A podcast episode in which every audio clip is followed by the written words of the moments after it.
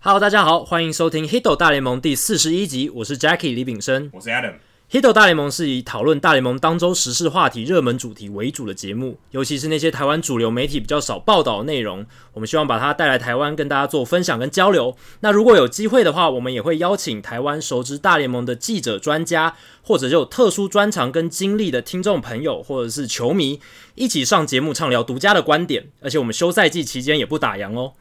那如果大家喜欢我们节目的话，欢迎上 FB 搜寻 Hito 大联盟讨论区 HITO 大联盟讨论区，点加入这个社团，回答三个简单的问题，就可以进入我们的社群，跟我和 Adam，还有其他上过我们节目的来宾以及其他听众朋友一起聊棒球，分享棒球的乐趣。那如果大家想要订阅我们的节目的话，也很简单，只要上我们的官网 hitomlb.com h i t o m l b.com 上面就有详尽的订阅解说方式。无论你用的是电脑、手机、平板，作业系统是 iOS 还是 Android，都可以很轻松的免费订阅。那我们也希望大家可以上 iTunes 的 Podcast 专区 Hito 大联盟的页面，帮我们做评分，然后评论，让其他还不认识 Hito 大联盟的听众朋友可以快速的了解我们的内容还有特色。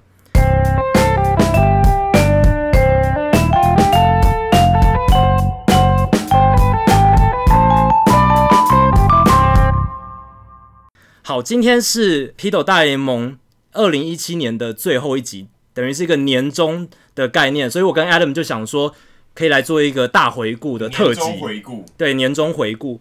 我们也想说，就是让大家，因为很多人很好奇我们制作 podcast 的过程，因然为这后算是在台湾还蛮少见的一种做法。对，所以我跟 Adam 就想说，那在这个年终特别的时刻，就让大家听众朋友在我们的社群里面发问，然后我们在节目中回答这些问题，等于是让大家了解一下，诶，我们这个节目到底是怎么样起来的，然后有什么妹妹嘎嘎或者有趣的小故事这样。对，那我们来回顾一下，我们现在回顾第一个问题。第一个问题是 Bruce，Bruce 在社团上面问的，他想要知道像之前人物我来讲，我们有回顾说这个单元的名称是怎么来的。，对，那这是一个很小的意外，这是一个很美丽的插曲，嗯就是 OK，我只是在我的 round down 里面，就是我们的呃节目的表里对面写说，哎、人物我来讲，我要讲 Marlin Smith，对结果 Jackie 就以为人物我来讲是这个我取的单元的名字我。误会了。但结果一听，嗯其实他也还蛮顺，，对，误打误撞就变成我们节目单元的名字。所以这算是一个美丽的误会。对，但是也是，但后来我们觉得还不错啊，就是这还蛮容易记得的。对那 Bruce 想要知道说有没有其他像这样的意外的小插曲，但是可能听众朋友没有发现的。其实非常多。我觉得我们本身节目本身一开始会有这样子的起心动念，本身就是一个意外，因为 Adam 本来也没也不知道我有在听 podcast 的习惯，是在他在网络上分分享说，他在 FB 上分享说，诶，我有在听 podcast，有没有人在等车听的？时候听 podcast 对真太棒了，然后他就只是在网络上单纯的发问，然后我刚好的看到，去在他的那个留言串底下留言，他才知道，哎，原来他身边网络上有朋友也在听 podcast，对，然后后来 Adam 为什么会想要做这个节目，是因为他去上了糖果的节目，对，因为我们上礼拜糖果有播出我们的节目，对是他我们两个去上他的节目《运动一加一》在复兴广播电台。那其实我在在三月多的时候，我有就上了一个节目去聊我的书，还有我的旅行。嗯对那那个时候我们录了两个小时，我发现我还蛮多话的，其实两个小时还蛮轻松就解决了，很能讲，对算是很能讲，就是 OK，反正我如果知道的东西我可以讲，而且觉得两个小时一下就过去，还有点欲罢不能。嗯然后隔天我就想说，啊，其实可以耶，我我觉得我还能讲。嗯，然后 Jackie 又说他有听过 podcast，那个时候我才开始听 podcast，大概一一个多月，嗯，还不算是很了解 podcast。但我想到 Jackie 有留言过，对诶那我问 Jackie 说你有没有兴趣来做个 podcast？而且我们之前在真宫的签书会的时候有碰面，对当时连友第一次见那面，是第一次真正的见到面，在星巴克聊到欲罢不能，对也是欲罢不能，就是聊到星巴克要打烊要了，打烊把我们赶走这样对。那我就问 Jackie 说你要不要来录一下？我大概早上问他，他下午就回说他其实麦克风准备好了，已经对要准备好要录了。后来我们出来约一个见面，大概过两个礼拜以后，节目就诞生了。对，其实我们那一次第一次约出来谈 podcast 这个想法的时候，我们那一天在那个餐厅里面就聊到非常多东西，然后我们那时候就跟自己讲说，哎，其实我们刚刚聊天的内容就是一集 podcast 的内容了，对，只是餐厅可能比较吵，不太对能录音而已。只是我们就只是聊天，没有想说要把它录起来。但是其实我们当天聊到很多大联盟的事情，然后我们各自分享了很多我们自己的看法，我们自己平常在接触的一些媒体的跟故事，然后就发现其实有很多内容是可以跟很多同好分享。对，而且其实我们平常在聊天的内容，也就像是在那天在餐厅里面聊的一样，就是两个人很轻松的对着麦克风在那边讲，对其，实这是一个很轻松的。那至于还有没有什么其他意外，我个人想提供一个，之前我们有访问过波哥，那时候王云庆先对生，王云庆先生 Boston，哦他因为大家叫他波哥比较嗯好对比较好记。那时候是世界大赛刚要正要开打，嗯，然后我们就请好不容易邀请到波哥，因为他刚好忙完世大运，他比较忙碌一点，对，对 好不容易邀请到他，邀请他在一个礼拜一的早上，我还特别请假，然后来访问他。嗯不好意思，老板有在听的话，就知道那天晚上我去请假访问波 哥。对，那天刚好好巧不巧，刚好楼我们租了外面的会议室，楼下在施工，楼上还楼下在施工，就是非常的吵，那个电钻的声音真的是大到我们连坐在同一个房间里面讲话都听不清楚所以，很像在 pub 里面，然后音乐开非常大声，我们都听不太到，而且是重低什音么，咚。对咚咚，结果那天我们没办法，只好延到下午，然后请会议室那个公司帮我们延到下午，换了另外一个会议室。这其实蛮有趣，大家可能没有没有注意到，因为大家不会听到就咚咚咚咚咚的声音，对，节目完全没有办法录，这算是一个意外的小插蛮曲特，蛮特殊的一个小插曲，这样子。对，那接下来的问题是我们的节目的忠实听众苏时生先生，他问了第一一个个问，两百多次的，对他问了非常多问题。那第一个问题是，录节目一般的 SOP 是怎么样？那都会重录很多次吗？其实我们几乎没有重录过。对，其实主要就是分两种嘛，一个是我跟 Adam 自己聊，另一种就是有来宾。如果是我跟 Adam 自己聊的话，就是来到我家，然后就马上坐下来。其实如果是我跟 Adam 自己录，我们不需要沟通太多事情，我们只要知道哦，我们大概要讲今什天么的。round down， round down 是什么，然后我们就可以直接开始了。因为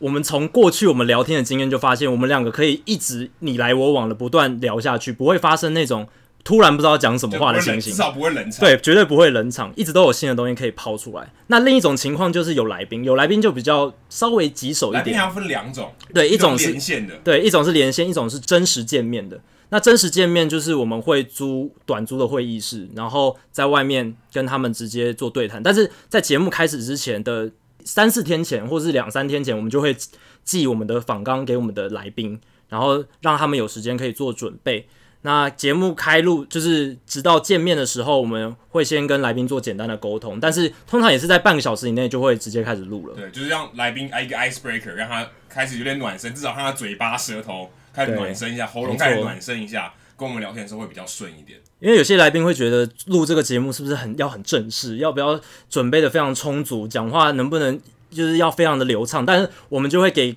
我们的来宾一个心理准备，就是说或者是一个心理建设。其实录这个节目很轻松，就就像像聊天，就像对你就像跟一群新认识的同好一起分享棒球乐趣。所以这其实对于来宾来讲，我们也希望不要造成他太大的负没担，而错且我们希望说，尤其在休赛季的时候，我们会找一些可能不是当下时事的话题，对可能找一些从业人员来聊他的工作，所以对于他自己聊自己的东西也比较有心得，就基本上可以侃侃而谈。很容易。对，很容易。那如果是球季中的话，我们可能会聊一些赛况或嗯是球季中发生的事情，那可能就要可能要多做一点功课。对但是至少如果你有在跟这些大联盟的新闻的话，基本上你都可以回答的很好的，没你都错可，以聊，因为都是你的看法嘛。没错。你可能当然要多做一点功课，但是相较起来，其实不不是那么紧张的。对，那如果是连线的话，就会有比较多技术上的问题。因为苏子生先生他第二个问题就是说，有碰过跟来宾连线突然断线的情况吗？其实就是有这样子的情况。我记得我们跟林子浩主播在做没错连线的时候，我们那时候是用好像是用 Line，是用 Line，对，然后我们对 LINE 的这个连线状况不是很熟悉，中间就断线了两次，有一点尴尬。但是还好林子浩主播人非常好，他很有耐心的跟我们录完了最后两段。对，那段可能就是网络不稳或是对一些技术上的问题断线，但其实事实上目前就那么一次，如果没有印象没有对就那么一次，其他时候我们用都还可以，连线都还没有问题，尤尤其是我们常常岳阳连线，例如说纹身大叔或之前陈斋宇先生，就是太空人队球迷，嗯，和我们访问的时候，其实都是岳阳连线，很对多时候是他们早上，或是我他们是晚上，我们是一大早，这些连线其实都还算是蛮稳定的。对，我觉得有个原因是我们后来全部都用 FB Messenger，我觉得 FB Messenger 的这个电话通讯网络连线比较稳定一点。对，但是有可能一讲就乌鸦嘴，之后可能就有对问题那我们也不知道。对如果你有更好的通讯软体，也可以推荐给对，推荐给我们。苏时珍这位忠实的听众，他也会问到，因为我我也其实也蛮好奇，他怎么可以每个礼拜都听下去？嗯，他问我们说，为什么我们可以坚持每个礼拜都录下去？其实这个我个人是感受非常深刻，因为大概这这四年来，我开始写粉丝团，那最近比较情况比较糟一点，我比较常脱稿，可是大概有前三年，我基本上每天都写一篇，或是我们的编辑群至少会产出一篇。那个时候我就发现，开始觉得你这东西一旦坚持下去，你就不会想断。对，就是一种练习，就是一种刻意练习。就算你今天没有什么好写的，你总是也要把它写出来。那其实这个这个源自于我之前去听过李昌钰博士的一次演讲，那一场演讲其实真的细节我记不太得，就是讲他一些办案的过程，讲一些他这个人生的一些历练。但他里面就讲到，他曾经讲到一句话，就他好像出了九九本还十本书。你想说他一个工作这么忙的人，在国外在美国工作这么忙的人，哪来的时间写书？他就说他只有一个秘诀，他每天都写一页，嗯，一页一年就写一本了，对，而且他一页他说不管，有可能一句话两句话，那也是一页，但是我每每天都坚持写一页，不管再忙我都坚持写一页。从听到那句话以后，我就一直记在我心里面，我就觉得说，OK，今天你一旦想要做这件事情，坚持下去是很重要的。我觉得这就是一个纪律的养成，这就是一种纪律的训练。其实我跟 Adam 一样，我也是大概从三四年前开始写文章。那自从我开始帮 UDN 撰稿之后，我也是每个礼拜都要交一篇稿子，无论我人在台湾、人在国外，还是我在准备期末考、准备报告，我每一个礼拜就是要播出那个时间来写文章。那我觉得其实这是一个很好的训练，它可以帮助你，呃，很认真的投入在一件事情上面，而且可以很完整的呃去养成一个能力。比如说，你今天要学一个技术，你想要练习唱歌，如果你能每天或者是每个礼拜播出一个固定的时段，长久的去做，你这个技巧终究有一天会养成。而且我觉得重点是要输出，对，就是要产如果只出你。如果只有读，如果我每个礼拜都读书，只有输入，那可能效果不好。对，那都只是被动的知识，它没办法转化为你主动可以说出来给人家了解的对内所以容，输出是很重要的，就是我对可以慢慢的内化这些能力。消化，然后是这样整理出来事。实上，我们在录 podcast 的时候，我们也开始慢慢训练，把我们的口条对，在这个情况下练得更好。虽然可能进步很有限，但是基本上也会。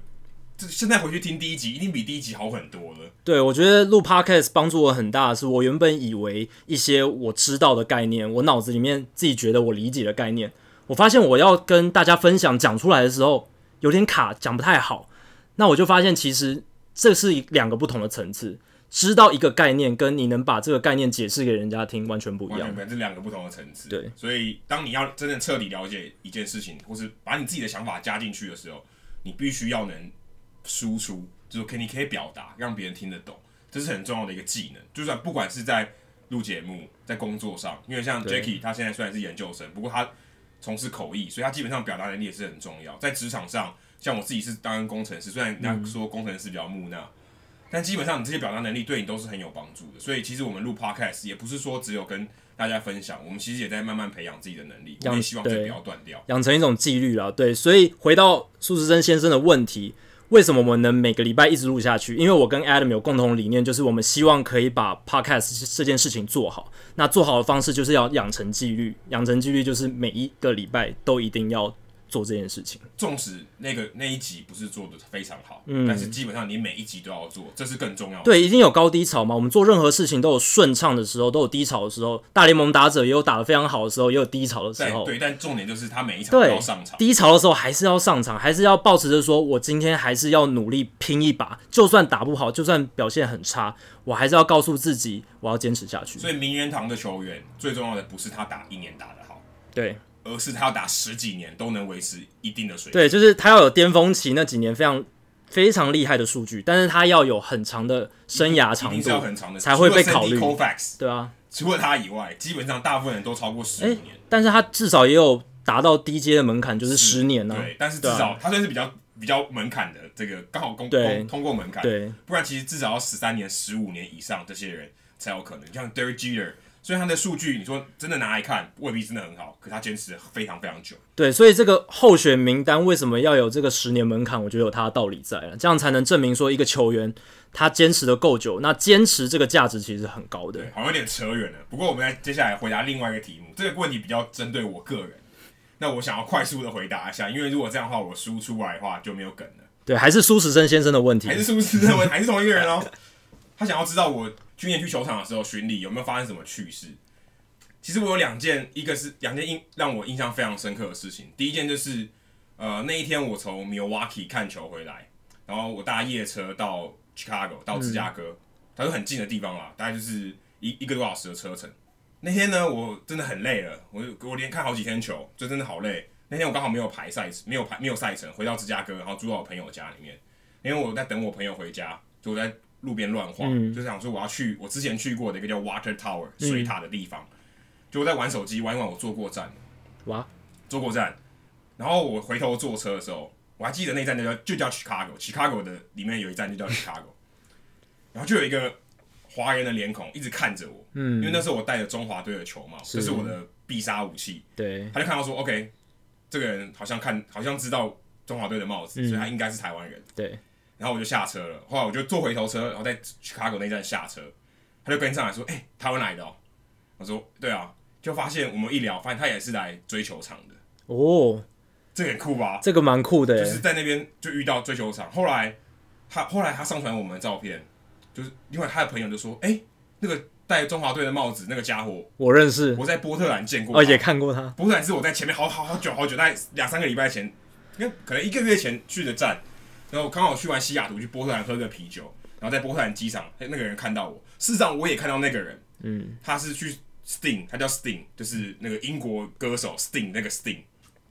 他去收集摇头娃娃，他在我之前他也跑完了三十个球场，不过他花了三个月时间，所以你想说，我因为坐过站，我突然认识了一个在台湾跟我跑一样跑过三十个球场的人，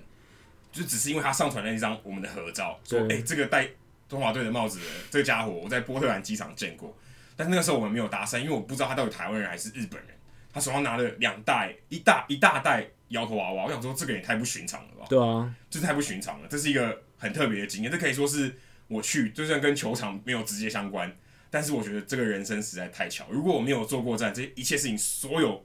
都不会发生。真的在茫茫人海里面，可以这样子把这两个完全不相干的事情连接在一起，就觉得好像冥冥中有注定，因为想真的台湾要去跑球场的人够少了，而且我还在芝加哥遇到真的，这个人，然后他上传的照片，这个人刚好也认识，因为 Facebook 上有一个在国外有个社团叫做呃 Ballpark Chaser，就是呃专门去追球场这些人，刚好他们两个在那个社团里面，我没有，所以他们彼此认识。那第二个故事其实很，我想要很快速，因为这太太太心痛了。就是我我只带一个大包包，所以我很多东西我不能一直带着，所以那个时候我就把曾仁和跟胡志伟还有王建民的签名球寄到我旧金山的朋友家。旧金山是我最后一站，是我要回台湾前最后一站，结果被偷了。对我最后只收到一个空的纸袋，里面东西非常全部都不见了。非常令所以人胡心志碎，伟跟曾仁和还有王建民的签名球全部都不见了。到现在我我觉得上天跟我开了一个玩笑。真的，胡志伟和曾仁和那个时候还没有上大联盟，结果今年双双上了大我去联二维盟，看他们比赛的时候，请他们帮我签的。那我就觉得，我就那是我我大概有好好几个月我都无法释怀，真的，直到后来我就觉得说，OK，就是老天借我那一个月，借我拿到那个签名球，我把它还回去了，嗯就这样，我只能这样，我从来都没有拥有过他们，我只能这样讲，这是我非常心痛的一个一段故事。真的只能正向思考啊。但是就是 Adam 能够去三十座球场巡礼，这个经验本身就已经非常非常无价了，所以要往好的方面对，想，所以你不要一直能往坏你的真方不面能想。拥有那些实体的物品，真的这，个经验、这个记、这个回忆才才是最珍贵的。对，接下来苏时生先生问我一个问题，他说我有在 Fox Sports，就是 Fox 体育台做，我现在是做实习生啦，然后有在帮助那个世界体育中心做一些报道。那他问我说，Fox 体育台的三朵花，他他问我哪一个我最欣赏但？事实上有两朵花，应该没有错，至少有两朵花在我们的社团里面，所以你的回答要小心一点。对，现在三朵花是侯以礼小姐，还有林奕文小姐，还有这个詹可寻小姐嘛。那其实这三个人我都非常欣赏，他们都是非常专业的主播，然后而且我觉得每一个人都有他各自的专长。像以礼主播就是他跑步，他自己有参与运动，而且非常厉害，铁人，而且他语言能力也非常非常好，他可以进行全英文的专访等等。对他之前就击败我，所以我就没有当上主播。然后呃，译文主播还有可群主播也有他们的优势，然后我觉得他们三个人各有所长，然后也希望大家多多去观赏呃世界体育中心的节目，这样所以你子。最喜欢的一朵花是董静桥，但哦回，答比较安全一点。对，James 哥他人也非常好，然后他也蛮照顾我的，所以这一些主播大家尽量都可以去 follow 他们，他们在脸书上都有粉丝对，专其实你也业，可以，其实你也可以在社团里面问他们问题，对因为让我们可以知道，你可以你可以直接问他们，他们其实都在我们社团里面，还会留言的。对，好，再来一个问题是 Alan 问的，终于不是苏时生这位先生了，对没有这位专业的听众，其实是我的表哥啦。其实是你表哥，对对对，哦， Alan 原来 Simpson，如此对。其实我到现在才知道、哎。对。那 Alan 他问我们说，问我们两位名嘴啊，称不上是名嘴啦，称不上，称不这上只。是两位想要做 podcast 的球迷。喜欢聊棒球的人，他想，他会想问我们知道怎么知道收听率或是节目受欢迎的程度。其实我们上传的地方叫 SoundCloud，它是一个呃很多美国或是欧美的 podcast 会上传到那个地方，因为它有一些呃可以跟 iTunes 啊或是一些其他的呃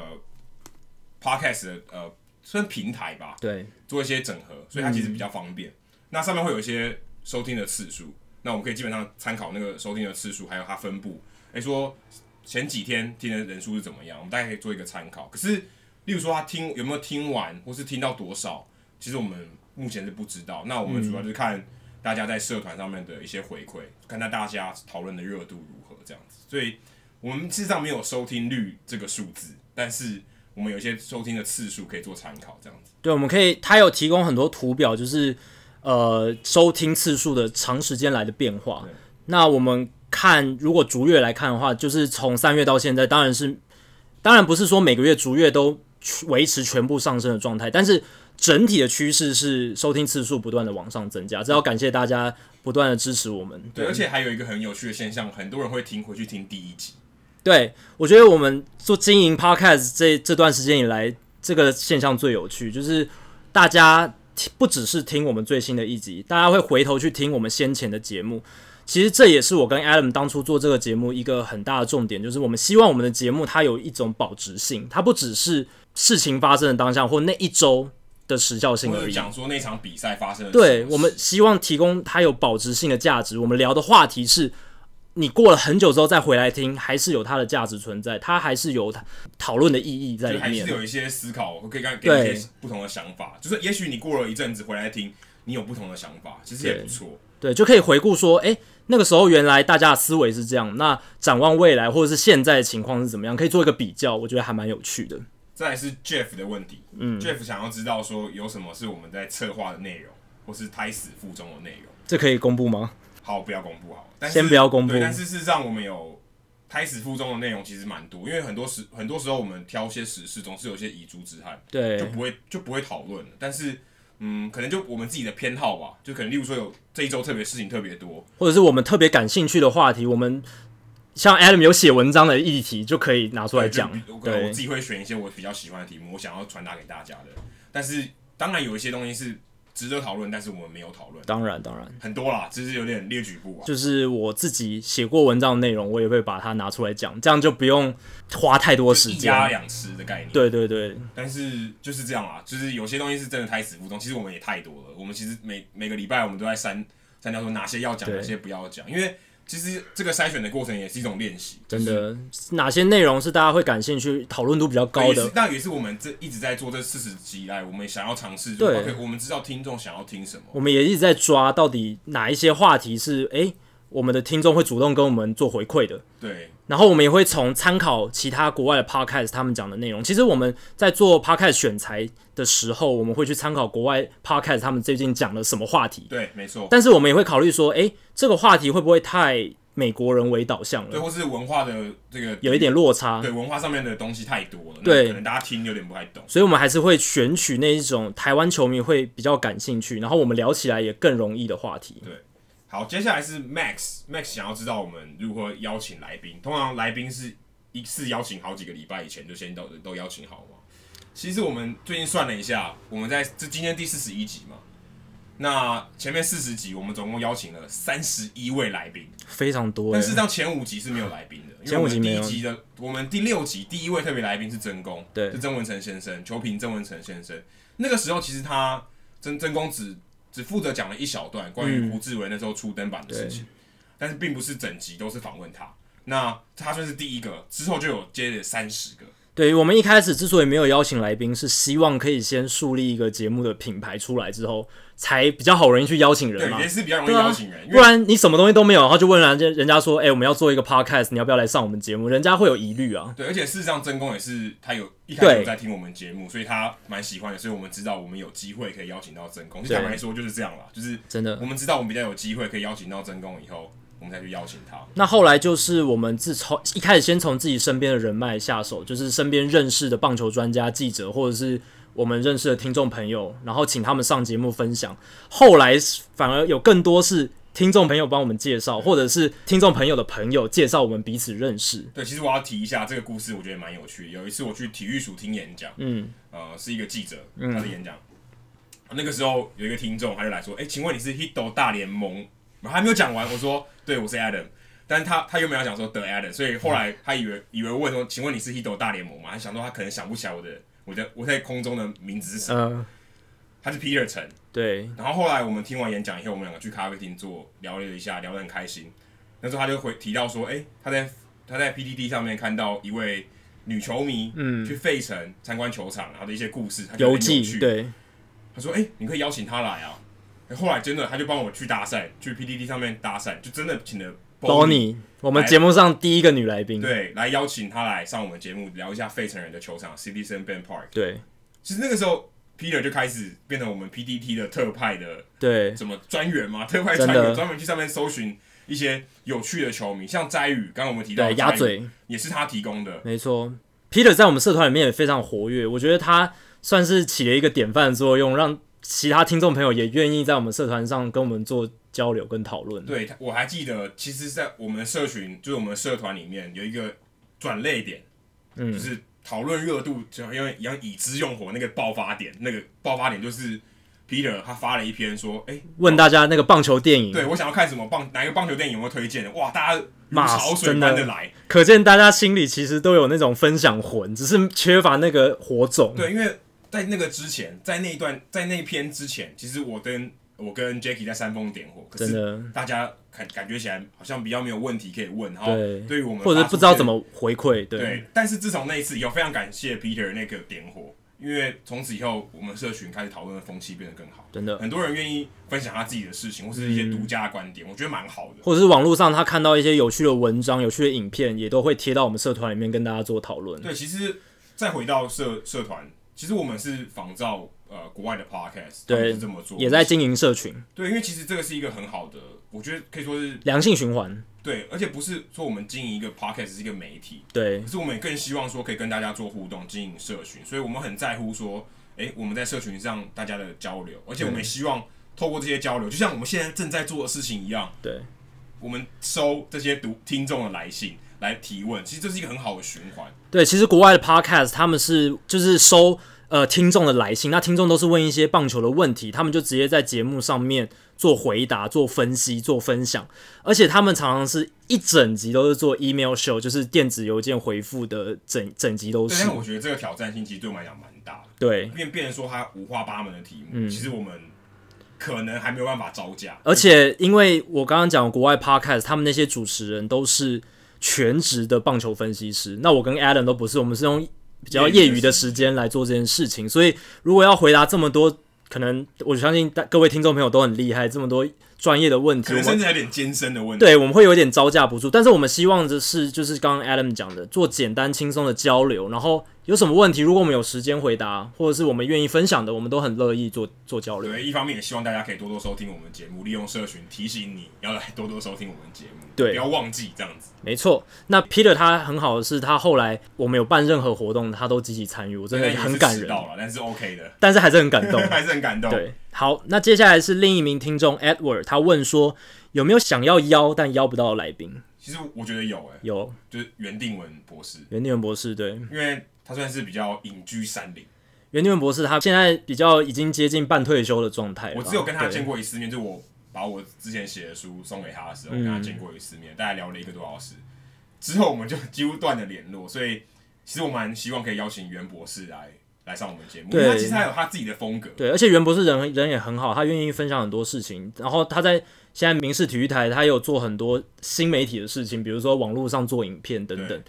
但是他现在可能就是比较以家庭为重，他可能就是以民事那边为重心跟家庭这样子。但我相信，如果他听到我们节目，他应该会蛮喜欢的，对，就等于有人陪他聊天。因为他以前，我相信他以前在匹兹堡念书的时候，应该就已经这种运动讨论 radio show 的风气已经很盛就了。当做在酒吧里面跟朋友聊天聊棒球。对，我相信他也跟鸭嘴一样，在那边念书的时候听这些 radio show，引起他很多更多对棒球的乐趣跟兴对，而且趣。他们都是博士，所以我相信他们的共真同的成分应该真蛮的高的。但对于一些议题，他们更更想要知道更深入的东西，嗯不是只有比赛，他们会想要更深入的了解一些东西。对，好，再来就是我们的第二位女性来宾，兼兼听众，兼听众，非常忠实的听众。听说她都在健身的时候听我们的节目，她刚好听完一集，刚好健身完毕，对，就一个 session 完毕这样。嗯哼，就有来问我们说，对面对一些嗯，我们可能没有接触过，我们不知道口条好不好的来宾，或者是说他可能很忙，嗯，可能他时间不够，没有充分准备的我们的问题的时候，我们该怎么应应？我们该怎么承担这个风险？其实关于这点，我觉得我们很幸运的是，过去这九个月来，我们遇到的所有来宾，基本上我觉得都很好聊。就口条都不错，口条都不错，而且我们在事前沟通的时候，他们都很乐意，就是配合我们，或者是帮助我们很多。有时候像我记得有一次纹身大叔，如果没有记错的话，嗯，我记得啊，我们因为我们好像那天是呃晚上九点录影，我们大概一开始的时候都是星期天晚上对录音。那天我们选星期天晚上九点，所以洛杉矶时间是早上六点。我还记得没错的话，纹身大叔早上六点起来陪我们录音，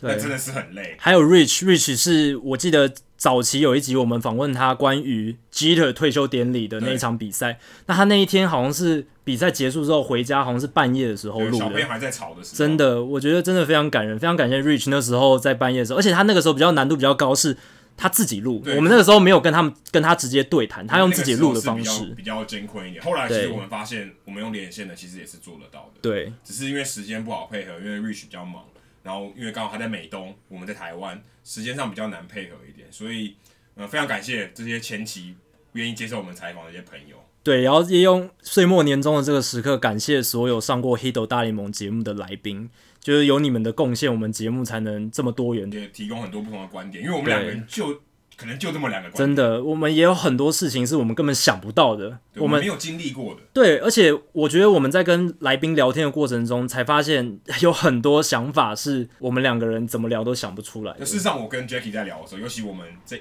那一集某一集只有我们两个人在聊的时候，其实我们的 round down 写这么多，嗯可是大概有可能一半以上是我们，甚至超过，可甚至可能超过，只聊到三四成而就就已。其实就跟现在一样，对，有很多是我们在 round down 没有写的，可是我对们就聊到，然后就有一些火花，突然就有点被点燃的感觉。对，来宾也会点燃我们的火花。他可能提出一个点，我们是 round down 里面完全没有的，我们就发现，哎、这是一个宝，我们就继续在那就边继续挖。挖下去，这也这也是让我们练习一下我们的访问临时反应技巧对也是不错的。再下来是跟我一起写书的，这位是以乐，刘乐以乐，对在澳洲的一位听众，嗯，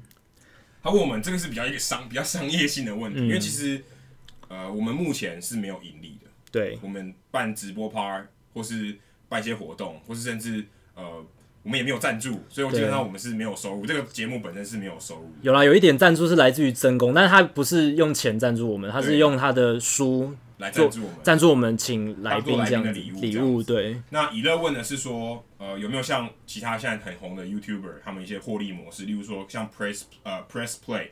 或者像你可能用 YouTube 上你会有一些广告的收入，但是广告收入基本上很少。嗯，我记得没有错，一万次点击大概才三十块台币，就一块钱美金。对对于我们来说，我们可能这实在入不敷出，但是我嗯们基本上我们也没有朝向那个方法去盈利。不过像我们两个都有在听的这个 Effectively Wild 的 E EW 美国的 p o d podcast 棒球 podcast 他也有做类似赞助，他们的他们的他们的平台叫 Patreon， Patreon，它算是全世界第一个订阅会员制的网站，对，但是嗯基平本台上啦平台你免费还是可以，你还是可以免费收听他们的节目，他们就是比较像一个赞助性质，但他会对提供你一些附加的服务，例如说你可以写信问他们问题，或是他们在节目中读到你的名字，例如像这样子。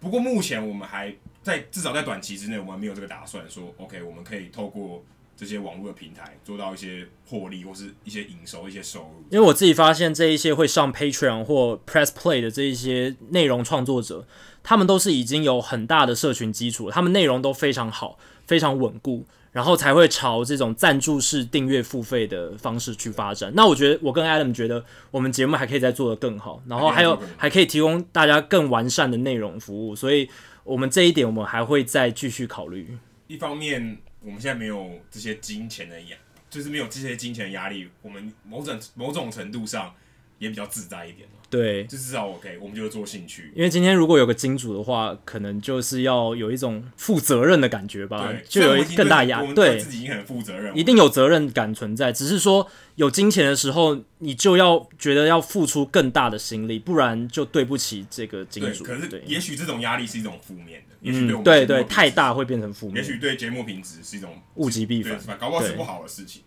好，这是我们现在回答所有的听众的问题。那接下来我跟 Adam 要聊一下我们自己来回顾二零一七年做 Podcast 的整个过程，还有一些大联盟今年我们讨论过的热门话题。那 Jackie，你觉得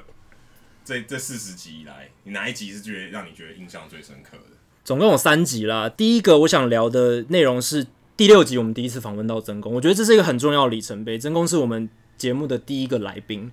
那我觉得说不定也是第一位忠实听众。对第一位忠实听众真的，而且第一位忠实听众就是在台湾棒球界这么有分量的人物，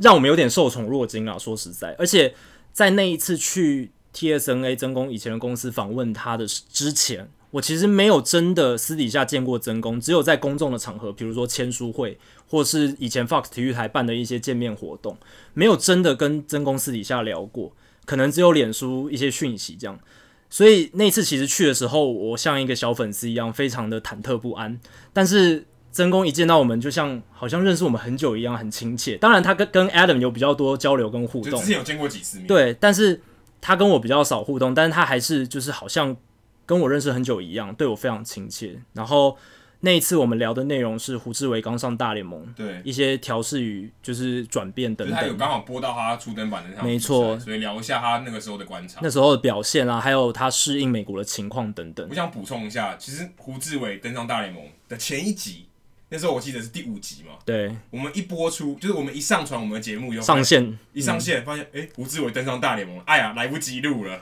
其实很尴尬，我们那一瞬间有想说要不要要不要补录？对把节目摘下来，然后重录一段，然后再放上去这样。但是后来我们没有这么做，那时候已后来经很晚了，对对，但是也也很幸运啦，就等于让让真功刚好可以聊到这个话题，又等于对我们事后再来补这个话题，其实也是 OK 的。我而且们对我，们没有要那么及时性，而且那时候我们对邀请节目来宾的想象，可能只是一个一一段小访一段小谈。访谈，对我们没有想到，后来可以有这么多来宾愿意跟我们聊三集十四十分钟一整集的内容，这这也是让我们很惊喜的。对，这也是我们节目慢慢在调整。一开始可能都是小小单元，对，后来慢慢变成哎、诶一整集都是那位来宾，我们没丢错很多题目给他发挥这样。没错。那第二个内容，我想分享的是第十二集，就是邀请陈凯记者还有 CPBL English 合伙创办人 Josh English 的访谈。那那一集会印象深刻，第一个是他节目长度非常长，那个因为有两个来宾，首度破了一个小时，没错，那陈凯记者他非常会聊，跟我分享非常多关于百大运动员榜的这一个内容。但是最令我印象深刻，的其实是我们跟 Josh English 的访谈，因为 English 先生他呃没有说中文，然后我们是用英语进行访谈，最后的后置比较复杂一点，因为我就要算是拿出我的看家本领嘛，我的口译的专业，然后去在做后置的过程进行翻译。他讲一句你补一句，我因补为一句当下我们讲话的时候是没有中文在里面，对，所以我必须去回放我们所整个访谈内容，然后把它整个切开来，然后再补录每一段，再补录我自己的口译进去，然后再把它整个接起来。好像做三明治一样。对就他会吐司，然后你要这边放料，我一直在放生菜，我一直在放牛肉，然后在中间再夹面但是包那，可能是好几百层的图。非常多层。那最后就是花了真的很多时间，但我觉得那也是我做 podcast 呃这九个月以来成就感最大的一集因。为那一集真的特别不一样，真的我们也是用英文做访谈，而且也算是独家的内容欸诶，因嗯为我们是访问那时候前统一师打击教练 Bill Springman 与统一师闹不和事件。那那时候 CPBL English 有刊出一篇他们跟 Springman 教练的独家访谈对，所以我们等于是第一手跟这个文章的撰写者进行访谈，这样子所以算是蛮独家的。真的不过那个时候并没有引起太多讨论，这也是蛮可惜的啦。对。不过有人在 PPT 上面帮我们分享了那一节节目内容，有一些在棒球版，然后棒球版有一些球迷有稍微讨论一下，我觉对，得还嗯所以蛮还不错算是的。有引起一些涟漪，还不对，错有有涟一漪，对，点点涟漪。那第三个事件我很印象深刻，就是我们首次办直播趴，那个时候是中秋节，美联外卡赛杨基 VS 双城。那那一次是我们第一次办活动，在节活动开始之前，其实有一点也是有一点忐忑不安，因为我我们还好会哎、 Adam 可能经验比较丰富，我自己有一点忐忑不安，我会我会想很多，会想说会不会没有人来啊，会不会呃大家兴趣缺缺啊，然后吵不起那个气氛等等等。但是活动开始之后，这些疑虑马上就消失了，因为大家一见面一见如故，大家好像都是已经认识很久的朋友的感觉。对，其实这感觉是也是我们刚才有提到说，像社群，对我们做节目，OK，我们大家可以单向的把这些东西交给传达给大家，但是我们更希望是大家透过我们节目变成好朋友，也不是说变成好朋友这么这么好像很鸡汤的感觉，不是，就是说 OK，大家有一个原地可以交流。至少有个认识的感觉，对我觉知得道不这个错人。对我觉得这不错。但 OK，大家这个一个圈子里面互通有无，我觉得很棒。那大家有不同的想法，可以互相交流，这是一个很，这是我想要做节目，我觉得最大的一个目的。对，而且那一次活动结束之后，大家回响非常热烈，而且都是正面的回复，都说：“哎、我觉得你们要多办活动，我好喜欢这一类所型以后来的我交们流。在世界大赛也办了一次，”对，然后当然在圣诞节前夕，我们也办了一个交换礼物交换礼物的活动，那大家参与可说是越来越积极，参与人数越来越对，多，唯一全勤的应该就是 Peter，应该是应该是 Peter，对还有我们两个啦，对我们两个大家要全勤啊对还有我们两，个主办人一定要在现场。还有 Peter 一个全勤，那是真的非常非常谢谢他。那 Adam，你在回顾这二零一七年，你有有哪一些印象深刻的事情或主题？我印象最深刻的是那一次我们跑去 Fox 找奎哥访对谈，那一次我们还记得没有错的话，是奎哥刚录完这场比赛，对直播的比赛完，然后马上来跟我们访谈。对，那个那那一次访谈其实聊的是呃印第安人二十二连胜，对还有真人和初登版。那时候是球季末的时候，对，不过这个已经比较像是后面的事情，就是不嗯是在发生中的事情。这些话题当然很有趣，然后因为二十二连胜也算是非常非常少见，真的很难，四十年来头一次。那个嗯时候最大的新闻。对，还有真人和尚大联盟、也算是那个时候台湾很重要的一个话题。对，不过最重要的话题是，那时候奎哥跟我们聊了很多跟新媒体有关，尤其是体育真的的新媒体有关。因为奎哥在这个圈子也够久了，他其实从广播电视，然后又做到呃球评，所以基本上他横跨了所有的媒体的这真些的角色。那他来，他也最近也是因为呃 Facebook 的直播比较流行了，而且 Fox 体育台这一年来都在推数位化的内容跟网络社群，对，然后他也奎哥也很会利用直播，然后做一些个人的一些宣传，或是对可以有一些直播的内容。那时候我们跟他聊一些新媒体的东西，让我们觉得印象非常深刻，而且很多真的收获。因为其实我自己在网络产业工作，那我就会观察这些产业的变化，这些脉动。那时候我听到从媒体这个角度来看，因为他们基本上跟可以说媒体加科技，对因为等于是媒体一边，科技一边。可真的要融合，其实不容易。坦白说不容易，不然你说像 E ESPN，嗯，对，你看他被裁，就是有裁员的情况，基本上就是融合的不太好，所以才会有这些可以说是呃收视率不如预期，或是开始亏损。那很多东西是要调整的。嗯那奎哥跟我们分享很多他在这个产业的观察，对我觉得奎哥他观点独到的地方在于，他横跨传统媒体跟新媒体，没错，他在传统媒体经营耕耘超长的一段时间。那最近在新媒体的崛起的时候，他又很积极的去参与，他不会排斥说哦那些是年轻人的东西，不会，他很积极的投入，他去了解说，诶，年轻人搞直播是在搞什么的，观众群会有哪一些。那我们在做这 podcast 它是什么？他也很好奇，他也想要了解，所以他在跟我们做分享的时候，就有很多我们其实原本没想到的观点。所以他进来的时候，看到会议室，我们两个人就放了两个麦克对风，他说他跟他有点吓到，对，他说啊，就这样啊，现在做广播只要这样子啊，就是两只麦克风，一台电脑就没了，就就我们两个就这样开始聊了。对，那奎哥他现在在 Fox 体育台，他们也有在做很多新的尝试。他们最近有个单元叫“棒球看门道”，大家可以上 Fox 体育台的官网去看。就算打广告哎、对，这算打广告，但是我觉得真的值得跟大家推荐，因为我觉得台湾的体育台应该其他台都还没有做到这样子的程度，就是我觉得就是有点仿效 MLB Network 他们做那种结合数据、结合一些动画，然后跟球评做这样子对谈的比较深方，度的内容对比较深度的内容。就除了比赛以外，我还可以提供一些自制的内容，我觉得这是很重要的。对，然后就是田红奎奎哥跟我们之前也上过我们节目的球评潘仲伟先大生，把潘中伟，对，然后还有耿博轩球评，他们就是会在三个人在棒球看门道这个单元聊，比如说达比修的球路是怎么样啦，聊大谷翔平要怎么破解啦，这一些或许深度球迷比较会有兴趣的内容。那我觉得非常专业，非常厉害，所以大家可以多去看一那下。破我的梗，因为我接下来要讲的就是我们跟辣爸潘宗伟先生对这个访谈的经验。因为那时候其实蛮有趣的，那时候辣爸我们好不容易约到辣爸，其实我没有我我之前没有见过他。嗯，然后那时候我记得他早上还播了一场球赛，也是洋基队红袜比赛，晚上还有一场中止的要播。然后那时候我们约中午，那中午的时候录音，然后我们三个大男生挤在一个非常非常小的房间里面录音。那时候我们聊很开心，我觉得就我们以前也没有跟，就是他是我们第一位球员有球员身份的，曾经担任过球员的的来宾。那其实我们听到很多不一样的观点，因为很多时候我们没有真真的站上职棒场上的打击区，我们很难揣摩，有很多心态是我们不知道，对尤其我到现在都还是印象很深刻。他就讲过一句话，虽然我觉得很有，我个人觉得很有哲理啦，嗯，但是我没想到辣爸潘宗伟先生在讲这句话的时候，他的想法是什么？就是说那时候我们谈到 Aaron Judge 的低潮，对他就说，哎、因为他一直很在意他打不到外角的滑球，导致于就算他能掌握的球，他也掌握不好，因为他一直在意他的缺点，就是他很容易追打外角的滑球，导致于今天有一个正中直球，他也未必能掌握住。所以这是一个我觉得是一个嘖很重要的一个人生哲理。对，因为我们在聊 Aaron Judge 的时候，我们在聊他那时候他的缺点的时候，从旁边的人来观察，就只能从数据去看嘛，就是说，诶、他外角滑球打不好，所以他要去修正这个缺点，要去修正。那总教练也应该，打击教练也应该都跟他去多聊怎么打外角滑球这件事情。但是我们都没有想到的是，就像辣爸哥讲的，自己站上打击区的心态，对，然后你原本会的东西，可能在这一个分心的过程中就丧失对啊掉了因。为你讲球这么快、欸，对啊你一旦注意力放在这，你就有一个地方落掉。因真为的就算再厉害的人也都会，就算顶级大联盟球员，他们也会有这种困扰。对，因为那个球过来是零点三四秒的那种反应时间，你基本上你就只能专心做一件事情，所以你一旦分心，你很有可能表现就低潮。球一个眨眼就怕进捕手手就跟套《百了，万金币》里面说了一句非常有的台词：“你不能想，你一旦想你就输了。”真的就。是你不能想太多，就全部都是靠直觉反应，你嗯才有机会，你才有机会拿出你最好的表现。没错，另外呢，我们想要提一下，因为我刚刚有提到说，我们是在 Jacky 他家录音嘛，嗯，那其实 Jacky 他家第一位来宾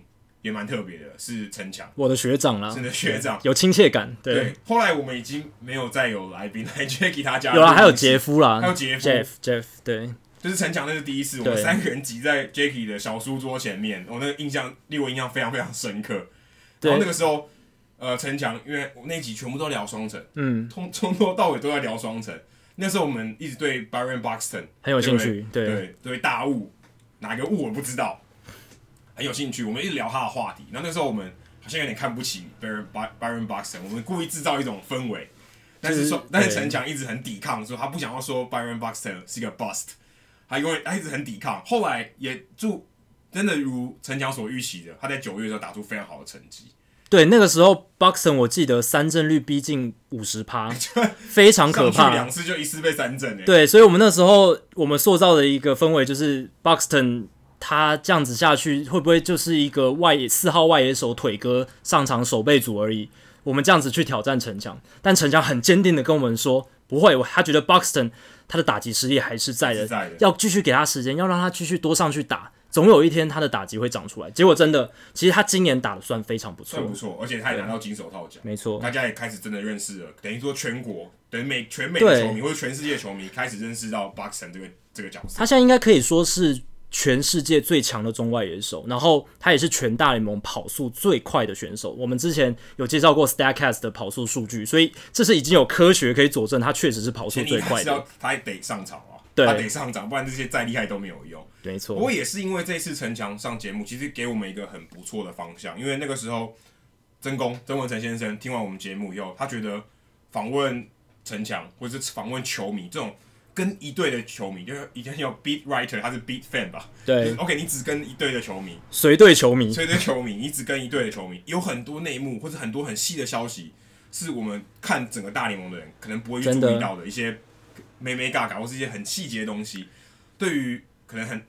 像真宫，或是像我们一样，这些什么球队都看的球迷来讲，可能是很新鲜的东西。对啊，你会想说曾公播大联盟播了十几年的时间了，他应该什么都要知道吧，对不对？但其实并不是这样，就是有很多东西真的只有随队记者或随队球迷才会 follow 到的消息，对或者是小联盟农场的升降等等，哪一些新秀可能会崛起，这就回到我们跟鸭嘴那一集有聊到是一样的。鸭嘴就跟我们说，其实他是听当地的那些运动广播电台，他才发现原来当地的运动可以聊到这么深入，这么细，不只是全国，像全国报道就可能各个球队都只能触到一点点。对，当地的运动广播，它就可以聊到非常多细节的内容，就像刚刚 Adam 讲的，包括农场，包括总管他的心里想的是什么事情啦，总教练今天为什么会有这种调度啦，这些都是可能全国报道报道不到的对东所西。以这也是我们节目后来开始更多去采访访问对一些球迷，就当他他只追那队的球没迷，错就像我们有访问过呃蛇蛇战报，对，也有跑蓝血球，也有访问粽子，这些都是他们对于他们的球队都有非常专了解的长。对，所以对于我们来讲，我们可能我们可能知道这个球队发生什么事，可是很多细节我们其实没有掌握住，但很嗯多细节是呃真的有很认真在跟这些球队的人会知道的一些细节，所以这个这一次的访问也可以说是改变了我们节目一些后来怎么样执行这些节目内容的一些方向。对我现在还想分享一点，是我们两个都有在听的 podcast EW，他其实最近有一集，他就访问到一个马林鱼球迷，他甚至把这一那一个访问过过程做成一整集，因为他们觉得能访问到马林鱼球迷实在是太稀奇了。偏偏我们正好啊，诶，还真的有访问到一个马林鱼球迷，对而且尤是金大专家尤金大，就就让我想到，我们比美国的 podcast 还早邀请到马林鱼专家来上节目所以讨我们的论。岛更小。没错，这就让我觉得我们做 podcast 确实有很特别的地方对，我在们。之前有讨论过，我们想说，诶，我们有没有可能邀请到三十队的球迷，在台湾的球迷，或是台湾在美国，或者在世界各个角落，任何只要收集到三十队的球有迷没，有办法凑嗯到对三十队的球迷？我们现在好像大概十来，有应该有十来队咯，对，但是要三十队，还有努力的空还有间。努力的空间。比如，说像教士队要去哪里找？呃，对，有点难，尤其大谷真的翔平没有去教室，真的我们也哦，大谷翔平的这个没有办法影响教室队，有点难哦。真的那教室队球迷在台湾可能真的很少，真的很少可，能你要住过神 Diego 的，甚至连美国都很少， 对吧、 可能真的真的是小市场球队。对。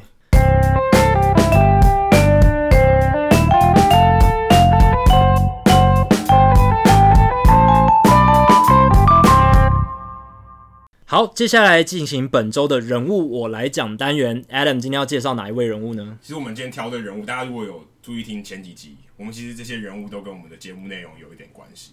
对，那其实今天挑的这个这位人物呢，跟我们两个算是有很蛮深远的影响，尤其对 Jackie，因为 Jackie 很早很早就开始听他的节目。应该是先看他的文章，然后去听他的节目。对，他是他叫他的名字叫 Ben Limber。对那如果你有你有可能在 MLB Network 上面会看到有有时候会访问他，比较深度的讨论的时候，他就会上节目对。。但是如果他是一个呃非常研究数据的一个一个专家，对，但是如果你有也有听 Effectively Wild，就是 EW 这个字实在太难念，我每次觉得很 卡，就叫 EW 好了。对，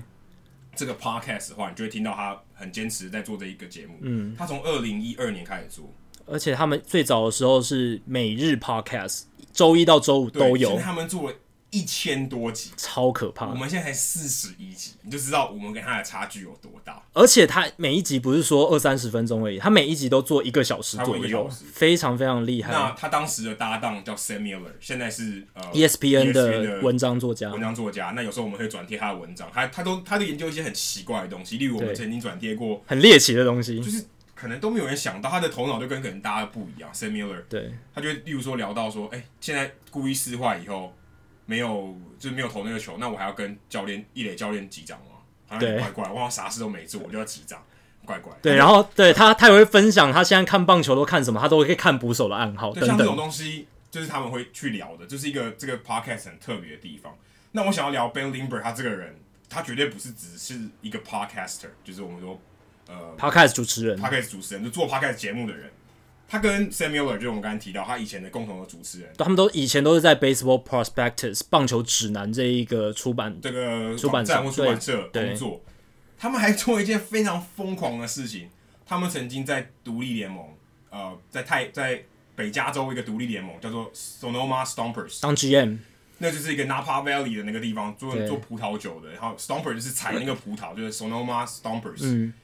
他们在二零一五年的球季，他们在那边当做 baseball operation，就是棒球营运的这两个头号人物。球队总管的对感球队觉，总管的人。然后那个时候，呃，他们的老板也不是老板啦、g m 总经理叫做 Theo Fight Master， 很奇怪的名字打架大师 对，Theo 也叫 Theo 啦，对也之前好像跟 Theo Epstein 一样很厉害。他找他们来想说，哎、我们要引进一些数据分析，数据化经因为营这，两个人在网络上很有名，又主持 podcast，我想说，哎、找他们来看看，反正我们是独立联盟球队嘛，但是要注意哦，Ben 跟 Sam 他们两个人都没有经营棒球的经从来没验有，他们也没有打过职业棒球的经验，从来都没有，对，所以找他们来做是一个风险很大的很尝试。妙对，的里程，然后他们也想要仿效魔球的做法，因为 OK 也在北加州，对不对？也在旧金山附近，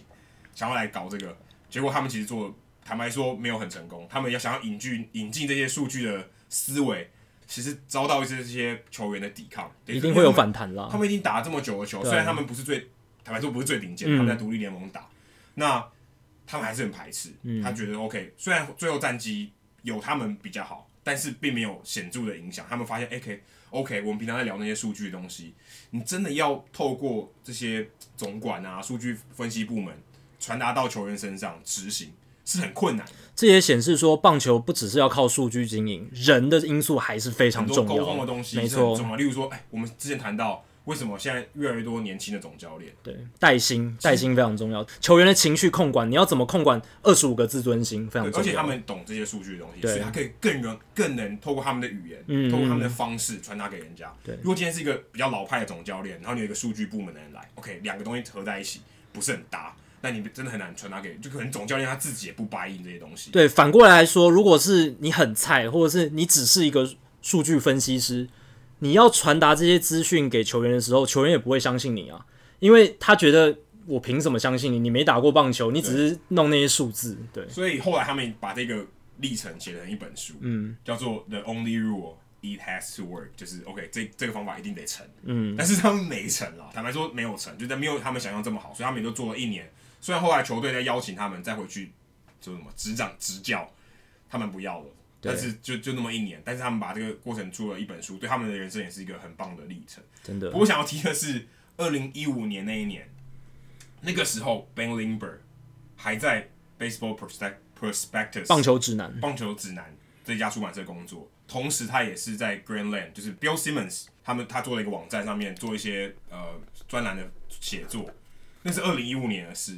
所以他同时经营球队，写两个专栏，非常非常夸张，就是你到底想说他到底哪来的时间去做这件事情？他真的是他很认真啦认，真，对，后来他也在呃 Five Thirty Eight 这个就是一个很有名的数据网站。嗯，这个数字你知道吗？你知道为什么叫五三八吗？其实我不太知道、欸。五三八是美国全部选举人票的总数。哦，对他有做很多政治的分析对，，他其实是从政治分析开始起对家。那个创办人叫做 Nate Silver，他就是很有名的一个预测专家。嗯，他就把这个网站变成这个就是等于选举人票这个名字 Five Thirty Eight 五三八做成网站的名字，后来被 E ESPN 收购了。那时候他那时候 Ben Limber 也在这里面写作，所以基本上他基本上你能在网络上找到数据相关的网站，他都有参与都有参与卡。嗯，所以他算是。在美国棒球这个写作的写作界是很大一个很大一个声量啊，可以这么说对，他写作量也非常非常大。同时他口才也很好，因为他可以主持 podcast，所以他算是一个很特别的奇才。他现在在嗯 The Ringer 就是，Bill Simmons 后来成立的新网后来站，后来成成立的新媒体，也是我们很很常学习的一个榜样。对那他们就是做这些，也是一个礼拜两三集的 podcast，所以他自他自己一个人嘎了两个 podcast，，对他现在有两个 podcast，EW 跟 The Ringer MLB Show。主主题还不太能重复哎、这有有够难的。对，那我个人对 Ben Limber 是很有情感，是因为我个人算是他的小粉丝啦。我最早是看到他的文章在 Grandland，我就发现这个人写的文章好长好长哦。但是我抱持的心态就是说，我要把它读完对一一种好胜心，因为我是念外文系，然后想说嗯这么长、这么有深度的文章，如果把它读完，应该能有所收获，所以我就很认真的把它读完之后，发现哇，这个人他写文章好厉害哦，逻辑非常清楚，而且都有很多意想不到的资讯跟独到的分析跟对他跟数据分析他，跟 Samuel，我觉得他们切入的观点都跟一般传统的棒球写作作家都不太一样。而且他们逻辑非常清楚，他们对数据的掌握非常好，他们都知道每一个数据应该怎么使用，才不会做有偏颇，而且也知道你要怎么样去思考一件事情，才不会出现谬误。而且他的文章其实说是数据很多，有很多数据的内容，但事实上他整个篇幅里面，他很多时候很多人文的对很多人文元的东素西在。里面，就我要提的，他其实不是念统计系的，他也不是念理工科系的，对他念的是英文系，跟 Jacky 一样。对，而且他复修历史，所以他对这些美国历史非常了但他从解。大三的时候就开始在做棒球的写作，对所以他基本上是花了很久的时间。他他年纪跟我差不多，小我一岁，但他已经花非常多时间在做这些棒球写作的事情上。他所以结合非常多专长，而且他以前有在洋基队实习过，对，这也是他踏入棒球圈的一个起点。对，然后后来我就在大概是二零一四年的时候，我第一次听到 EW 这个节目。其实我第一次听这个节目的时候，我不太能接受，因为他们非常非常的 hardcore，就是很硬，他们都是聊一些比较数据面的东西，而且他们用的语言都是比较我们俗称圈内人才了解的一些用语。 lingo jargon 的对，术就是语术语的部分。然后那个时候我对棒球数据还不是非常熟悉，所以我都听不太懂他们在讲什么，而且有一些呃，他们自己聊聊，没有把听众放在心里的感就是觉，有有 inside 一点点 joke，一些内幕的对笑话 inside joke，对，就讲了很多那种东西，所以我一开始没有很快的听上手，就是有一点排斥。但是后来我就越听越发现，等我懂了他们那些圈内的一些术语，还有一些笑话之后，越来越喜欢上这个节目。所以这个也算是我们节目的烂伤，就是对等于启发了 Jackie 来做这个节目。对我很喜欢他们后来那种风格，就是一方面提供观众很有趣的资讯，然后聊棒球、聊新闻；另一方面也提供大家一种休闲娱乐，听大家拉塞胡乱聊棒球。然后，而且他们会有一些很意想不到的想法，以及他们会回答听众的一些 email。那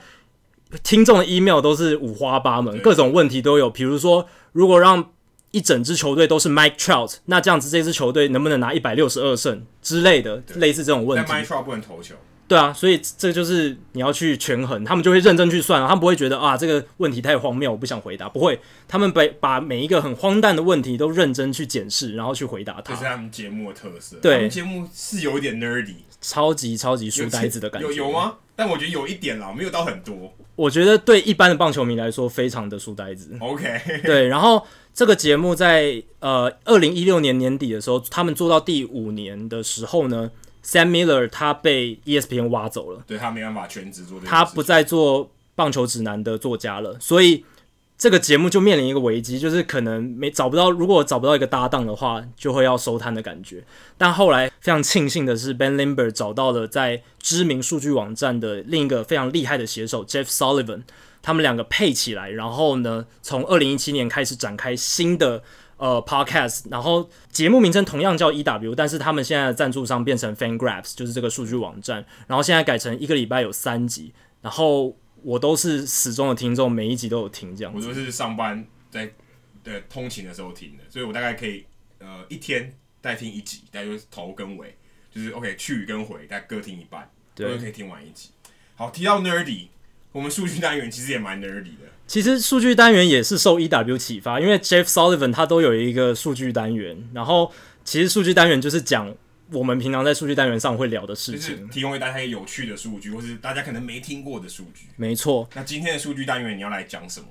我要讲一位印第安人的球员，大家可能对他比较不熟悉，但其实他是印第安人目前表定的二零一八年先发三垒手，他的名字是央蒂迪亚兹，来自古巴真。的没听过。啊对，今年二十六岁。那他有趣的地方在哪里？他有趣的地方是，如果他明年能够提高他的打击仰角的话，他的成绩应该会非常可怕。为什么会这样说？大家看他今年刚上大联盟的数据，其实没有很理想哦。他今年在印第安人出赛四十九场，打击率两成六三，上垒率三成五二，长打率只有三成二七，几乎没有长打可言。几乎没有长打可言。他出赛四十九场没有全垒打、欸，这在这个全垒打满天飞的年代，其实是非常难想象的。但是他好处是，他至少还有保送，他选球非常好，所以他上垒率还 OK。但其实央迪迪亚只是一个，如果你有看过他现场比赛，就是你在电视上看过他的话，他是一个非常健壮的选手，他的挥棒力道其实非常强，他的击球平均出速呢高达九十一点五英里，跟 Giancarlo Stanton 差不多。 OK，那有谁在 Stanton 前面的、哦？包括 Chris Davis 啦，K 的那个 Chris Davis、Miguel Sano、Joey Gallo、Aaron Judge、Nelson Cruz 都是大炮级、怪物级的选手，所以从这个数据可以看出来，Yandy Diaz 其实他的挥棒力量非常强，挥棒速度非常快，但是为什么他连一支全垒打都打不出来？主要就是因为他的滚地球率太高了，他今年的滚地球率高达百分之五十九，全大联盟高居第二名，所以代表说他虽然把球都打得很强，但全部都往地上打，地上打不会弹出去，弹出去变全垒打，对顶多场地二垒很打。顶多场地二垒安打，而且大部分时间就算传出去也都是一垒安打而已，所以导致他这个长打的表现非常不理想。对，所以 y a n d i Diaz 我觉得是大家可以后续持续观察的球员，尤其他明年很多专家都希望他能够提高打击仰角，只要稍微提高一点，我觉得他的长打数字就会变得非常好。因为你自己想，你只要把滚地球变成拉高拉高一点，点点到野手胸部、腰口，或者是到头上面一点点的这种平飞球，就一大堆二雷安打会出但现。是我觉得要调整他打击习惯是一个很困难的，并不是说，哎、对你今天想，就像好像大家说防守布阵，哎、多多派一个人在那边，你还是干嘛给我拉？没办法，他的习惯就是这样。你叫他突然推打，他不会推，他根本对打不到球，这是很有可能的。对他可能呃从学生时期就一直保持这样子的打击机制，维持到职业。那他在小联盟时期可能呃打击率还可以维持的很高，所以没有受到很多批评等等，或者关注度没有那么高。他在小联盟单季没有超过十支全垒打过，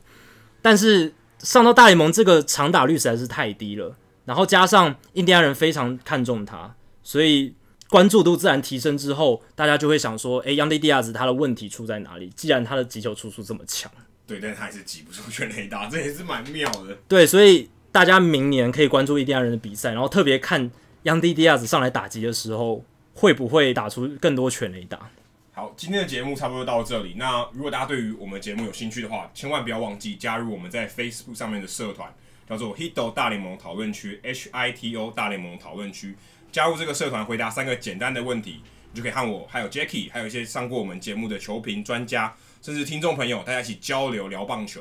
那如果你喜欢我们的节目的话，千万不要忘记，我们也有可以订阅哦。我们可以免费的订阅方式，在我们的官网 h i t o m l b com hito m l b com，它上面有非常详尽的解说。那大家如果有兴趣的话，千万不要忘记可以免费收听我们的节目哦。好，今天的节目就到这里，祝先祝大家新年快乐，我们二零一八年再见喽，拜拜。新年快乐，拜拜。